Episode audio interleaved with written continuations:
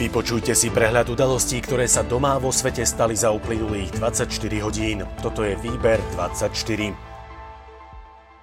Ak sa podozrenia o plagiátorstve pri diplomovej práci Borisa Kolára potvrdia, šéf parlamentu by mal prijať zásadné politické rozhodnutie. Vyhlásil to minister pôdohospodárstva Jan Mičovský, ktorý tvrdí, že ak sa to potvrdí, nemal by byť Kolár predsedom parlamentu. Podobné stanovisko vydal aj Ondrej Dostal. Na vyvodení politickej zodpovednosti trvá aj strana za ľudí. Strana zároveň vyzýva ministra školstva Branislava Grelinga, aby pripravil kroky na predchádzanie takýmto prípadom. Predseda vlády Igor Matovič Borisa Kolára na odstúpenie vyzývať nebude. Prioritou je pre neho fungovanie súčasnej vlády. Plagiátorstvo je parazitovaním na akademickom systéme, tvrdia to zástupcovia Združenia výskumne a technicky orientovaných univerzít a predseda Slovenskej akadémie vied Pavol Šajgalík, ktorí sa dištancujú od akýchkoľvek plagiátorských praktík a odsudzujú vyjadrenia Borisa Kolára, ktorý sa snaží problém plagiátorstva bagatelizovať.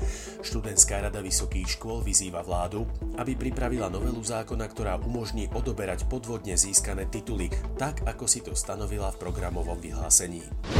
Podpredsedníčka vlády Veronika Remišová ohrozila bezpečnosť štátu, keď sa dostatočne neinformovala o zariadeniach, ktoré NAKA zobrala z Národnej agentúry pre sieťové a elektronické služby.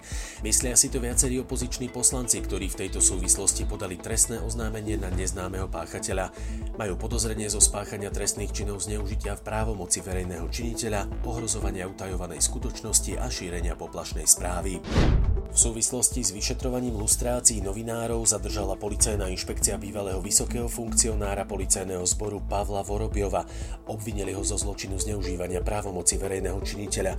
Minister vnútra Roman Mikulec vníma jeho zadržanie ako prirodzený vývoj vyšetrovania a je rád, že sa to takto posunulo vpred. 1257 testov odhalilo 18 nových prípadov korony, čo je najviac za posledné dva mesiace. Prudký nárast počtu infikovaných však podľa ministra zdravotníctva Mareka Krajčího v žiadnom prípade nepotvrdzuje, že by sa na Slovensku začala druhá vlna pandémie. O sprísnení opatrení sa podľa Krajčího zatiaľ neuvažuje. Prezidentka Zuzana Čaputová aj zamestnanec jej kancelárie, ktorý bol v kontakte s infikovanou osobou, majú negatívne testy na koronu. Prezidentka napriek tomu ruší svoj program a zostáva do piatka v preventívnej domácej karanténe. Minister vnútra Roman Mikulec varoval, že ak sa ľudia prichádzajúci zo zahraničia nebudú nahlasovať na regionálnych úradoch verejného zdravotníctva, vláda bude musieť uvažovať o opätovnom zavedení prísnych opatrení pre zamedzenie šírenia korony. Vyzval preto na zodpovednosť pri návrate z krajín, ktoré nepatria do zoznamu bezpečných. Opozičný poslanec Erik Tomáš sa vzdal členstva v Smere. Odchádzajúci poslanci okolo Petra Pellegriniho si podľa Tomáša vyriešia aj členstvo v poslaneckom klube Smeru, na ktoré je podľa neho viazaná funkcia predsedov parlamentných výborov. Sudcovia a prokurátori prídu o peniaze.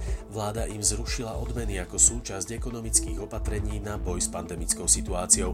Ministerka spravodlivosti Mária Kolíková považuje finančné zabezpečenie sudcov a prokurátorov za veľmi slušné, a to aj v porovnaní s ostatnými krajinami Európskej únie. Prídu preto o 13. a 14. platy. Poďme do zahraničia. Svetová zdravotnícka organizácia tvrdí, že počet prípadov korony vo svete dosiahne 10 miliónov už na budúci týždeň. Zároveň varovala, že vrchol pandémie v Severnej a Latinskej Amerike ešte len príde. V prvý mesiac tejto nákazy dostala organizácia hlásenia o menej než 10 tisíc prípadoch. V posledný mesiac boli nahlásené takmer 4 milióny. Slovinská vláda znovu zaviedla povinné nosenie rúšok v uzatvorených verejných priestoroch a vo verejnej doprave, pretože v posledných dňoch nastal prudký nárast počtu nových prípadov. Vláda tiež vyškrtla Čiernu horu a Luxembursko zo zoznamu bezpečných krajín. Podarená rodinka. 29 členov jednej rodiny vo veku 17 až 84 rokov je podozrivých, že žili luxusný život vďaka vlamačkám do domov starších ľudí a sociálnym dávkam, ktoré získavali podvodom. 8 členov rodiny zatkli, z toho 6 žien. Jedna skupina v rodine sa špecializovala na vlámania do domov starších ľudí a fungovala po celom Nemecku, pričom ďalšia skupina sa sústreďovala na podvodné získavanie sociálnych dávok. Iní členovia rodiny sa špecializovali na investovanie vymáhanie ukradnutých peňazí do nehnuteľností.